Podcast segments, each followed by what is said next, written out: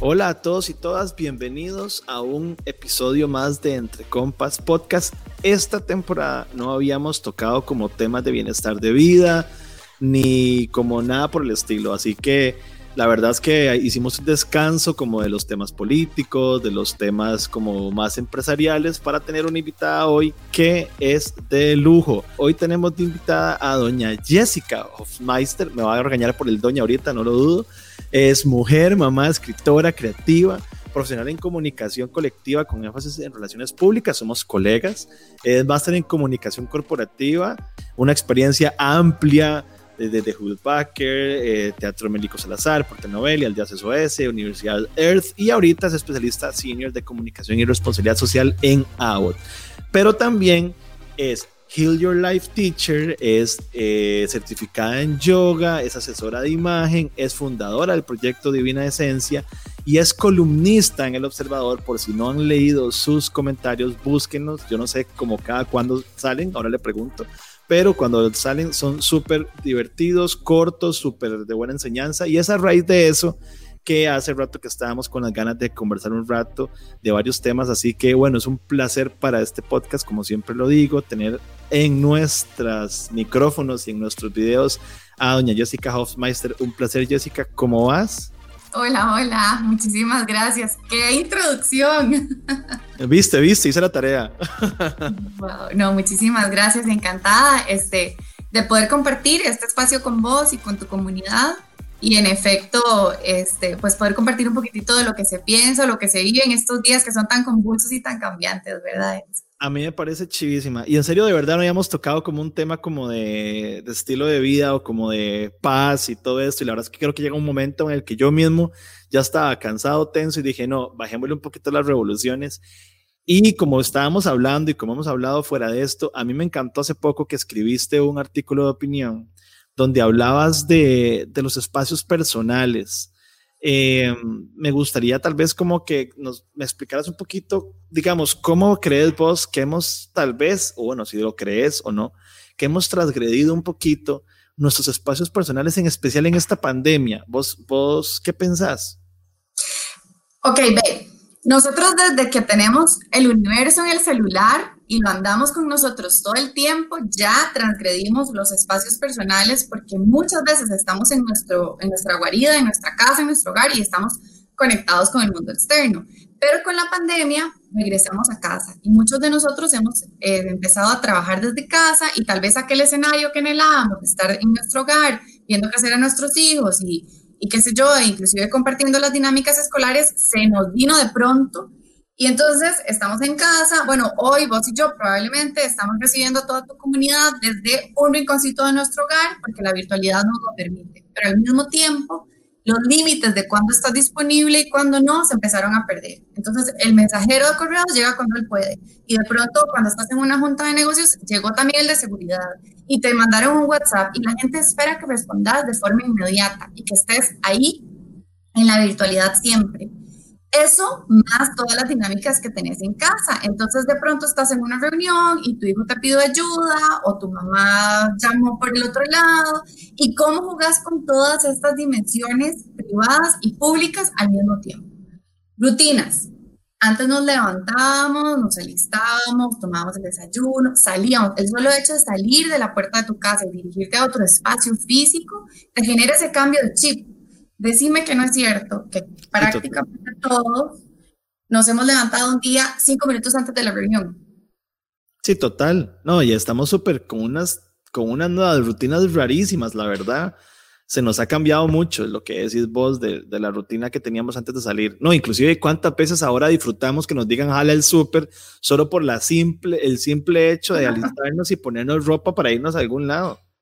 Exactamente. Pero vamos a ver, está bien y mal, qué rico que pudimos regresar a casa, pero está bien establecer ciertos límites para mantener la privacidad, para mantener los espacios familiares y para mantener también la salud mental, porque si te despertás cinco minutos antes de la junta de negocios, de pronto te lavaste la cara, encendiste la computadora y te conectas a la llamada y todos están con la cámara activa y vos no, perdiste una oportunidad de oro, pero también perdiste la posibilidad de, no sé, de, generar esa transición entre me acabo de despertar, me tomo mi cafecito con calma y ya puedo conectarme a trabajar a un ritmo distinto em, que si solamente me despierto y me conecto. Ahora estamos hiperconectados. Y entonces perdemos esa posibilidad, ¿cierto? Sí, pero entonces lo que vos decís es que es como, o sea, nos ayudaría mucho tratar de seguir manteniendo nuestras rutinas como de decir, voy a trabajar de whatever, como quiera la gente, de 8 a 5, 9 a 6, 10 a 7, como sea, y, y, y circunscribirnos en, ese, en esa rutina para no perder como, y claro, ese, esa línea entre mi tema personal y mi tema laboral. A ver si te entiendo. Sí, sí, y no, vamos a ver, yo creo que es importante que dentro de la dinámica de cada uno nosotros establezcamos esos límites sanos. Por ejemplo, claro que te voy a hablar desde mi historia personal. Dale. Yo tengo que establecer un horario para poder trabajar y poder atender a mi hijo, porque, qué sé yo, antes eh, me levantaba, preparaba el almuerzo, tal cual, loncheras, chao, y nos fuimos y nos vemos a las 5 de la tarde de vuelta. Hoy por hoy estás en casa, de pronto hay hambre o hay meriendas y uno en esta no genera rutinas, más bien lo que te generas es un caos. Entonces, ¿cómo lo he ido solucionando? Establezco un horario y de pronto en la hora en que el chico tiene que almorzar, hago una pausa y bloqueo mi calendario para poder, poder atender esa necesidad. Hay otras cosas como que llegue el mensajero de correos o que llegue el de seguridad y que estén esperando que vos respondas, que a veces tenés que barajarlas.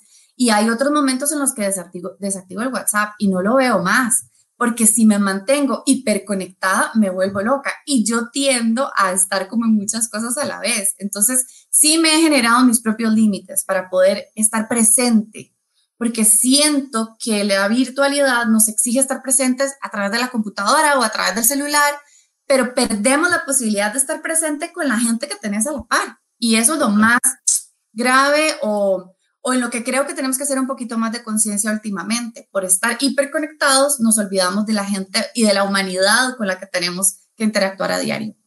O con uno mismo, inclusive, que a veces también creo que uno mismo, yo lo que más he luchado y resentido la pandemia es mis espacios propios.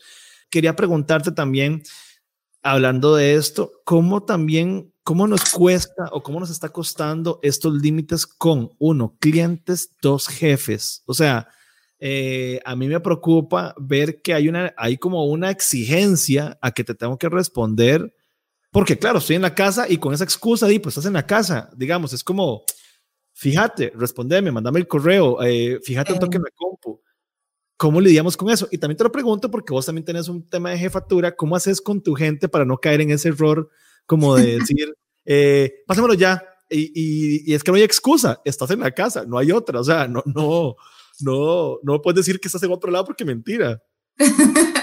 bueno, es que toca hacer conciencia y hacer balance, porque sí, te digo, nosotros en el equipo estábamos hiperconectadas 24/7 y em, llegó un punto en el que hicimos conciencia, dijimos, no, migremos de verdad y utilizamos nuestras redes como WhatsApp solamente para temas personales o hiperurgentes y utilicemos el Skype o el Teams para temas de negocio y nos ha ayudado un montón porque podemos segregar los temas, las conversaciones, enfocarnos y respetar esos espacios personales que estábamos transgrediendo. Y por eso es que justamente nace eh, la columna y el tema de estamos perdiendo nuestros espacios personales por esta hiperconectividad, ¿verdad? Así es como lo hemos ido manejando. Yo creo que es estar consciente y ser transparente. Vale la pena también decirle a un cliente, eh, en este momento no te puedo atender o simplemente eh, le respondes a primera hora al día siguiente, como si estuvieras en la oficina, tal cual. Porque o decirle que tienes un horario. Sí, o negociar, porque habrán situaciones de crisis. y justamente en temas de comunicación y mercadeo puede pasar cualquier cosa cualquier hora.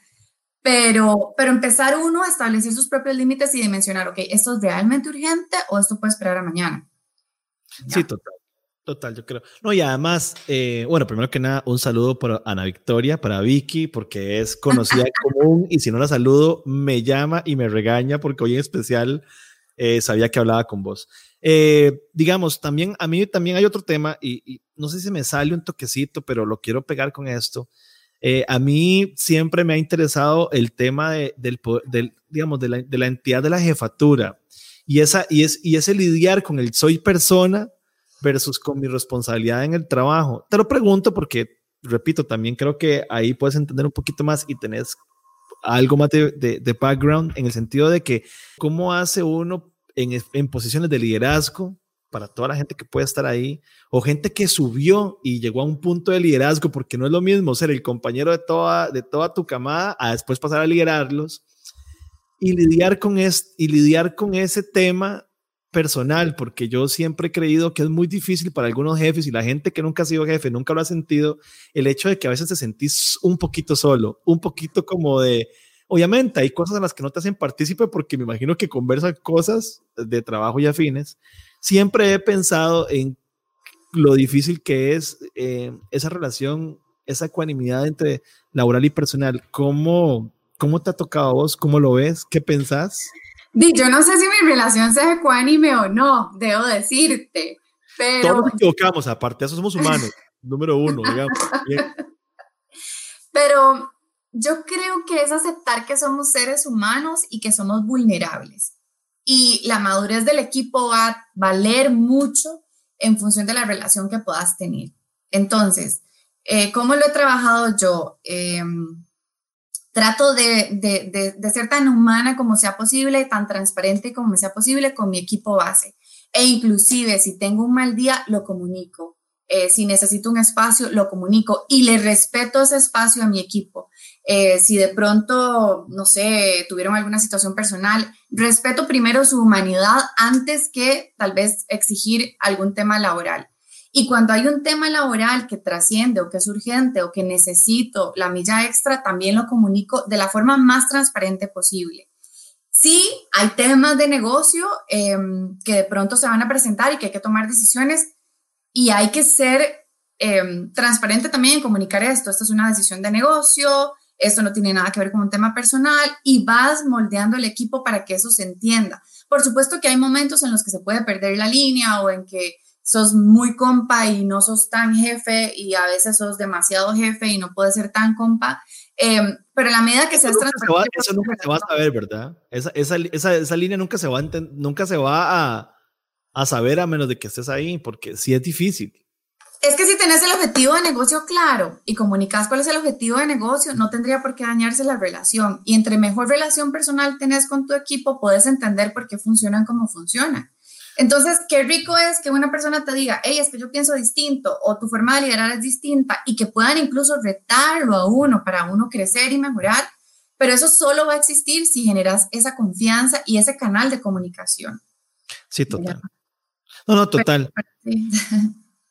Yo lo, que, a veces siento y creo es que también eh, nos han inculcado o educado bajo una perspectiva de que tu gente para arriba son como este personaje ahí medio complicado. Ahora, entonces yo lo que pienso es que a veces también eh, hay cuesta que la gente también te entienda que hay comentarios laborales como de, no sé, correcciones, eh, indicaciones, sugerencias, solicitudes y corte A, eh, corte A, vamos a ir a almorzar y soy un ser humano normal que se sienta a comer con todo el equipo, digamos, eso, eso a veces se le hace como un colocho a la gente y por eso es que mucha gente a veces dice, no, creo que mi jefe es bipolar, porque tal vez, tal vez entienden, él, él no, eh, la persona tal vez no entiende de que tal vez su persona de liderazgo, su jefe, su compañero supervisor, eh, también es humano y corta el trabajo y ya puede tener un momento como personal. Eso es, eso es a veces más como demasiado curioso que a veces nos han educado a creer que el jefe es malo, que no puede escucharnos, que no puede convivir con nosotros de una manera pues tranquila como seres humanos y maduros que somos y eso creo que poco a poco ha ido cambiando y es positivo porque al fin y al cabo todos somos de un mismo equipo, digamos, lo que es, es lo peculiar. Es que eso depende de la cultura de la empresa o de la organización en la que estés y la cultura que vos tienes con tu equipo. Eh, hay, hay momentos en que, en que hay jefes que son sumamente jerárquicos y que son inaccesibles y entonces jamás se van a sentar a comer con su equipo. Pero eso pasa mucho por la confianza y por la cultura que vos generes. Yo creo que hoy más que nunca somos mucho más conscientes de lo humanos que somos. Ya no utilizamos esa máscara o ese rol de jefe, líder, eh, qué sé yo, o sea, todos estamos como muy conscientes que somos vulnerables, que somos humanos, y en la medida que nos interrelacionemos desde ahí y que tengamos un objetivo común de negocio o de vida, pues maravilloso, lo podemos desarrollar en conjunto. Pero bueno, es algo que hay que ir sorteando día con día.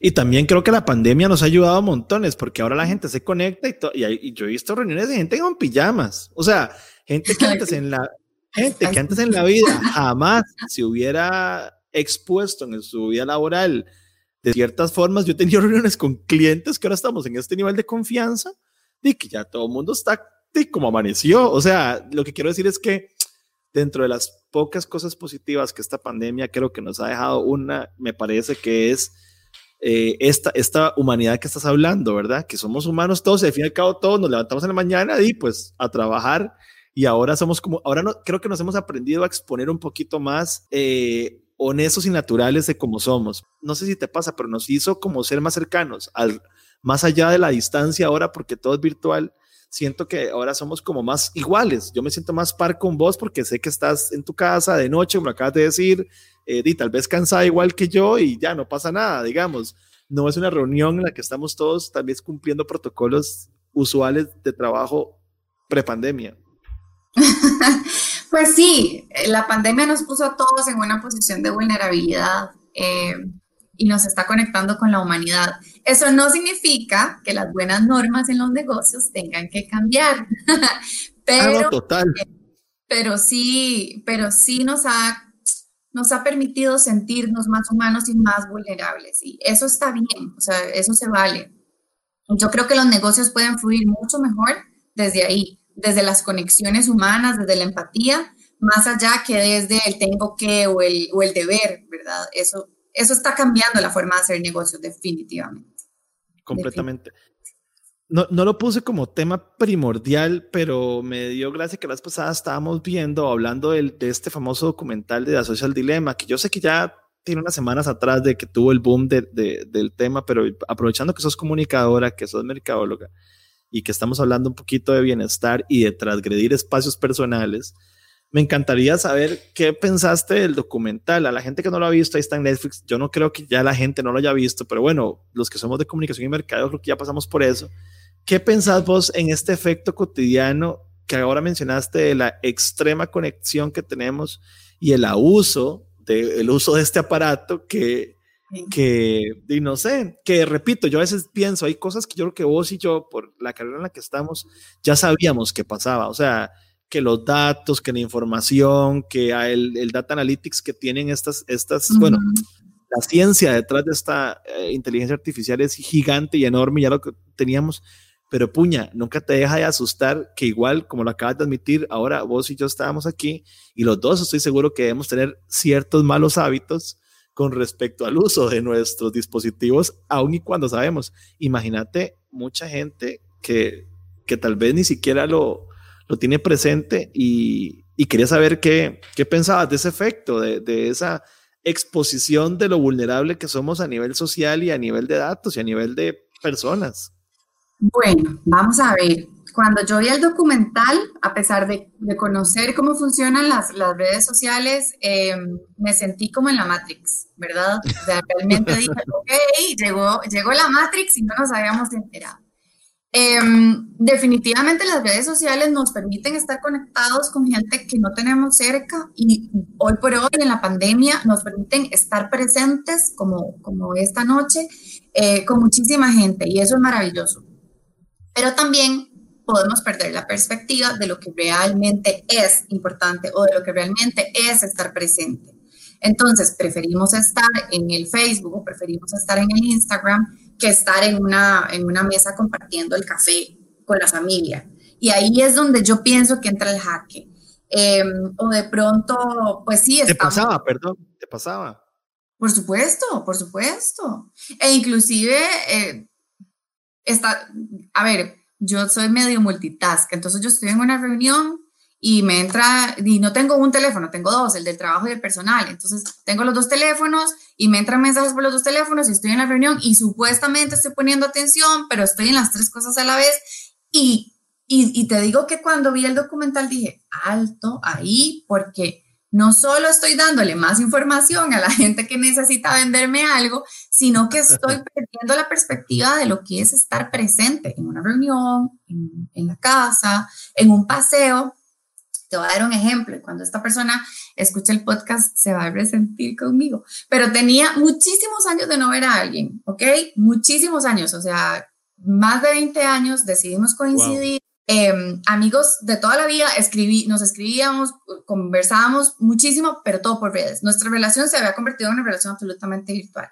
El día que coincidimos, yo no te puedo explicar, o sea, de la hora o hora y media que estuvimos juntos, eh, entraron miles de mensajes y todo el tiempo estuvo con su celular en la mano. Yo dije, veas Social Dilemma y después nos volvemos a ver, porque estamos tan pendientes de la información que le estamos dando a alguien más que se nos olvida que somos humanos y se nos olvida que estamos aquí y ahora y que el momento que tenemos es el momento presente. Em, entonces, bueno, yo sí decidí hacer ciertos cambios entre los cambios que hice fue justamente migrar la comunicación de negocio a solamente herramientas de negocio y cerrar el WhatsApp después de cierta hora, eh, dejar los celulares afuera de la habitación eh, para simplemente responder a que tengo un horario de sueño. Eh, implementé estos horarios también con mi hijo, entonces hay una hora en la que se desactivan todas las aplicaciones, no te voy a mentir, me dio muchísima ansiedad al principio porque yo quería estar igual viendo y posteando y publicando, pero sí hice esos cambios y realmente son dos semanas en que he logrado estar mucho más presente, mucho más consciente. Empecé a hacer ejercicio que antes no tenía tiempo y era porque tal vez estaba hiperconectada respondiendo en redes sociales. Em, empecé a, escribir más, eh, qué sé yo, encontré tiempo que no estaba teniendo porque lo invertí en redes. Ahora, todo esto, creo que nosotros estamos un toquecillo más grandes, lo podemos aprovechar de una manera súper positiva, podemos estar conectados con gente que está fuera del país, a mí eso me parece maravilloso, pero sí me llamó muchísimo la atención cómo puedes desvirtuar, sobre todo para las nuevas generaciones, las relaciones sociales, su imagen personal, Total. de nuevo, en medio de la pandemia, ¿cómo se relacionan los chicos? Eh, jugando en línea, ¿verdad? En Roblox, en Fortnite, eh, conversan por ahí, en las redes sociales. Y no quieren salir el día que se puede salir porque tienen una partida en, línea. Y entonces, ¿cómo nos está cambiando la forma de socializar? Eh, ¿Con quién estoy conversando a través de las redes? ¿Quién me está siguiendo? Y también es peligroso, ¿verdad? Es peligroso. Ahora, eh, pero, pero también nuestra generación tiene que entender, digamos, la nuestra, creo que compartimos, tiene que comprender un poquito también, asumo, yo solo tengo un sobrino, no tengo hijos, pero están las mismas, ¿verdad? O sea, yo lo veo y está conectado y quiere estar conectado y todo bien, pero lo que quiero es que al final, o sea, ¿Cómo, en, cómo, ese, ¿Cómo ese balance? Porque también yo, yo también pienso igual que vos. A mí todo este tema de del documental, genial, todo bien, lo entiendo. Y como vos y yo podríamos tomar decisiones, unas más, unas menos, pero creo que tenemos un manejo del tema porque ya tenemos una edad y a nosotros nos agarró esto en el camino, ya adultos, de hecho, ni siquiera jóvenes, ya adultos. Pero cuando yo veo los casos de los chicos que tienen tasas de suicidio, eh, depresión por un tema de imagen, porque no se ven como sus avatares eh, y porque no les dan like, porque no son parte de una tendencia o lo que sea. A mí eso sí me, me parece doloroso porque creo que no tienen la madurez, y lo digo con todo el respeto, ciertas edades para manejar esta frustración y este tema del aceptarse los nos, de aceptar su propio cuerpo, su imagen, etcétera, algo que ya pasamos nosotros. Entonces, pues yo lo que digo es, que difícil porque yo lo que siento es que no va a desaparecer este proceso. Nuestras nuevas generaciones van a seguir siendo conectadas. Cuidado que el doblemente conectadas que lo que son ahorita. ¿Cómo cuesta? Eh, y lo quiero pegar con el, con, con el tema que, que, seguía, que era el tema de autodescubrirse, que vos, lo, que vos lo, también lo comentaste en, otro, en, en, otros, en otra opinión. ¿Cómo cuesta que estos chicos, o cómo, o sea, bueno, y vos que sos mamá, ¿Cómo cuesta a para generación entender que así es, número uno? Y dos, ¿cómo ayudarles también a que los chicos puedan seguir? Porque tampoco es que los vamos a, los vamos a hacer sacados de, de, de, de, naturalidad. Y de a la montaña. exacto, no es que vamos a llevarlos ahora así, a que vayamos a hacer un encierro, ya no sé a dónde. ¿Cómo, ¿Cómo lidiar con esa ansiedad nuestra? Porque a veces creo que es más nuestra que de ellos. O sea, porque ellos están ya ahí. Oye, repito, quitando el tema de autoestima, bullying y todo esto, que yo sé que es horrible y que bueno, pasa. Nosotros nos, ansiedad, da ansiedad con nuestras generaciones futuras. Me imagino que a vos con tu hijo te debe dar a veces como ganas de meterte más y afines, pero bueno, qué difícil. Es que yo creo que ahí es donde nos toca no perder la perspectiva que somos seres humanos y que somos seres sociales y que a pesar de la pandemia vamos a seguir teniendo nuestras burbujas y nuestras burbujas de exclusividad y relación y que es importante mantener ese vínculo, no solo virtual, sino personal.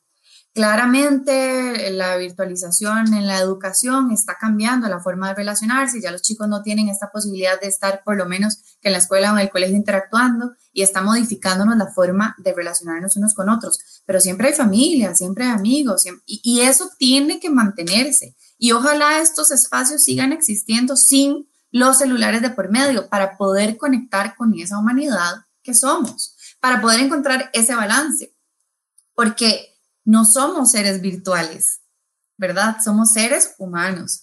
Y tenemos sociedades, pero ahora pertenecemos a ciudades virtuales, es mi punto. O sea, lo que te pasó con tu amistad. A veces conocemos a gente a punta de redes y es otra persona que, que no debería, creo yo, pero bueno, hay gente que es súper divertida, alegre y un vacilón en redes y lo conoces y es como, mm, o sea, como, qué bicho más raro.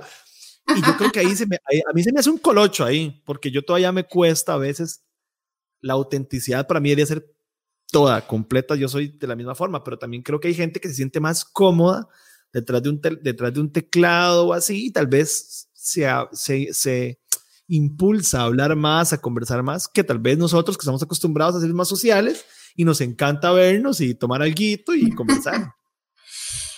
Eh, hijo, pues ese es, ese es otro tema, porque sí, realmente todos tenemos roles, todos tenemos personajes y todos tenemos máscaras. Y Ser, coherente, ser coherente no es fácil y creo que es una búsqueda permanente. Nosotros cambiamos todos los días y todos los días podemos decidir ser alguien distinto y reformular nuestros hábitos y reformular nuestra personalidad y mejorar, ojalá, eh, apunte siempre hacia la mejora. Pero entonces la pregunta es, si sos un personaje en, tus redes sociales, ¿qué sos realmente en, en, en, tu humanidad? ¿Y por qué uno o el otro no son coherentes? Porque lo ideal es que seamos coherentes. No vamos a exponer al 100% de nuestra vulnerabilidad en redes sociales. Claramente eso no necesariamente es lo que vende y en redes sociales lo que estamos es vendiendo imagen, estamos generando opinión, estamos buscando likes, porque, porque eso es lo que hacemos. Eh, entonces ahí pasa el tema de tu descubrimiento y la seguridad que puedas tener y tener muy claro qué quiero comunicar. Otra amistad me decía, antes de hacer un post, siempre piense para qué. Y muchos posts han dejado de ser publicados porque a veces no tienen un para qué. Simplemente el, el, feeling, la emoción, eh, eh, en el, momento. Eh, si le encuentro un para qué, quizá desde ahí puedo conectar un poco más con lo que estoy buscando comunicar a través de mis redes sociales. Pero si es un trabajo diario, eh, el qué es lo que quiero comunicar y, qué es lo que estoy buscando generar a través de mi perfil y mis diferentes perfiles, ¿no? Ojalá podamos ser coherentes. Sí, claro. Hoy me tocó leer tu, tu, tu columna de responsabilidad versus culpa y me pareció genial también. Y no quería irme para aprovechar, aunque yo sé que después tal vez puedo volverte a robar un ratito, aprovechar porque me pareció fascinante el tema de que analicemos el tema bajo la responsabilidad y no versus la culpa. Entonces yo vamos quería cerrar la charla con que nos, nos, dieras pues un poquito tus criterios acerca del tema porque a mí me gustaron mucho y no quería poder aprovechar que estamos hablando para, para que la gente se quede con ese mensaje super nice antes de que cerremos. Eh, todo lo que nosotros hacemos implica un nivel de responsabilidad y todo lo que nosotros hacemos implica un nivel de aprendizaje. Cuando hablamos de la interacción en redes sociales o de la interacción con otros seres, humanos, eh, pues somos responsables de lo que generamos en esa interacción. Eh, ¿Qué te puedo decir? Cuando hablamos de culpa, le hemos dado un peso emocional tan fuerte que a veces nos aplasta. Inclusive, cada vez que tengamos una interacción o una opinión en redes sociales, pensemos qué es lo que queremos construir y si lo que estamos es señalando, ¿verdad?, al otro, o si realmente estamos construyendo un diálogo y estamos debatiendo sobre puntos de vista distintos. De pronto lo podemos aplicar ahí. Sin embargo, el tema de responsabilidad y culpa, uy, se aplica para un montón de temas en la vida y en general a mí me pesa más desde cómo lo siento, si lo asumo como una culpa o si lo asumo como una responsabilidad de la que estoy aprendiendo. Y en el, en el en el blog decía que si fuera un tema de pareja, para mí la responsabilidad es el amor y la culpa es el ego y están en este debate constante. Entonces, ¿cómo podemos construir sociedades mucho más amorosas, mucho más empáticas, mucho más humanas y menos pasarlas por estos filtros de lo que tiene que ser, de lo que está aprobado? Eh, y pues nada, hay mucho que construir alrededor de este tema, pero, pero ahí queda la semillita para que seamos seres humanos cada vez más conscientes. Bueno, me parece genial.